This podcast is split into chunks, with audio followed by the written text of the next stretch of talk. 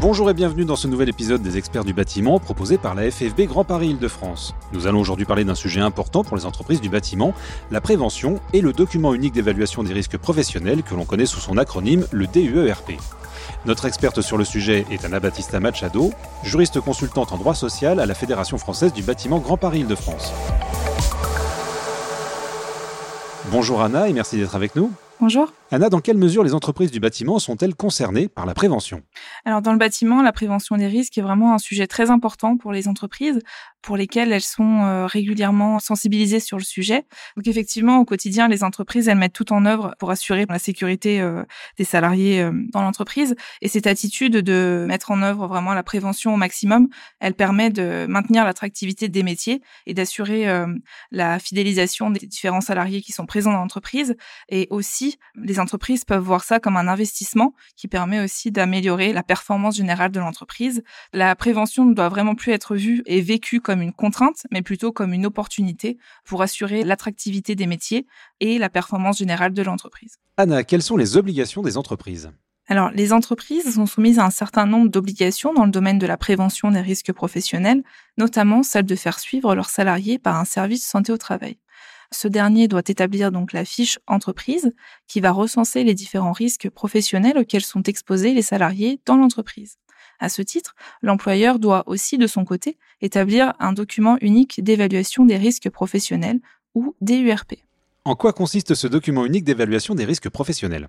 Alors le DURP, donc c'est un document qui est obligatoire pour toutes les entreprises qui emploient au moins un salarié, puisqu'au titre de son obligation de sécurité, l'employeur doit évaluer les risques existants pour la santé et la sécurité des salariés compte tenu de l'activité de son entreprise.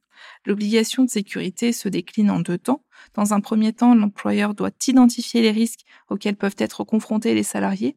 Et dans un deuxième temps, il doit mettre en œuvre et traiter les différents risques auxquels sont soumis les salariés en mettant en œuvre des mesures de prévention efficaces pour réduire ou supprimer les risques, notamment en mettant en place des équipements de protection collective ou individuelle.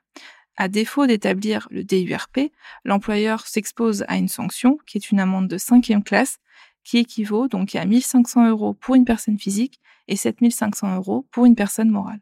Anna, pourriez-vous nous préciser quels éléments doivent figurer dans le DUERP le DURP, au final, donc c'est le résultat euh, de l'évaluation des risques qui est faite euh, par l'employeur.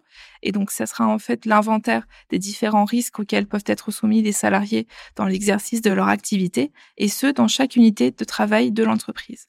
L'évaluation des risques doit être faite en deux temps. Donc, dans un premier temps, l'identification des risques professionnels et dans un deuxième temps, leur analyse. Et ces deux étapes doivent être retranscrites dans le DURP. Il ne s'agit pas uniquement, en fait, de faire un relevé des risques, mais vraiment d'essayer d'analyser au maximum pour mettre en face les mesures euh, de prévention appropriées pour le salarié. Et donc, il faut effectivement donc mentionner tous les risques professionnels, qu'ils soient physiques, mentaux ou encore psychosociaux, auxquels les salariés pourraient être soumis. Qui doit rédiger le DUERP Combien de temps doit-il être conservé et sous quelle forme? Concernant la rédaction du DURP, euh, donc c'est à l'employeur que revient la responsabilité de l'établir. Il peut s'appuyer au sein de son entreprise, donc du comité social et économique, et en dehors de son entreprise, du service santé au travail compétent. Au niveau de l'établissement et des différentes mises à jour qui seront faites, l'employeur devra consulter le CSE au préalable et transmettre la version définitive au service santé compétent. Concernant maintenant la conservation du DURP, l'employeur devra conserver la version originale et les différentes mises à jour pendant 40 ans à compter de son élaboration. Et à ce jour, l'employeur doit le conserver dans l'entreprise sous la forme d'un document papier ou dématérialisé. Sur ce point, des modifications sont attendues puisque le ministère du Travail a prévu la mise en place d'un portail dématérialisé sur lequel l'employeur pourra déposer le DURP et ses différentes mises à jour. Pour le moment, ce portail n'est pas opérationnel. Dès qu'il le sera, les services de la FFB Grand Paris Île-de-France tiendront informer les adhérents. Ce document doit-il être actualisé de façon régulière? Alors, effectivement, le DURP doit être mis à jour au moins une fois par an pour toutes les entreprises qui emploient au moins 11 salariés. Il devra aussi être mis à jour en cas d'aménagement important qui modifie les conditions de travail et de sécurité des salariés, et aussi lorsque l'employeur a connaissance d'une information supplémentaire qui pourrait intéresser l'évaluation des risques professionnels. Dans ce cas, il devra corriger le DURP en consultant au préalable le CSE et en transférant la version modifiée au service santé au travail. Les entreprises du bâtiment disposent-elles d'interlocuteurs pour établir ce document?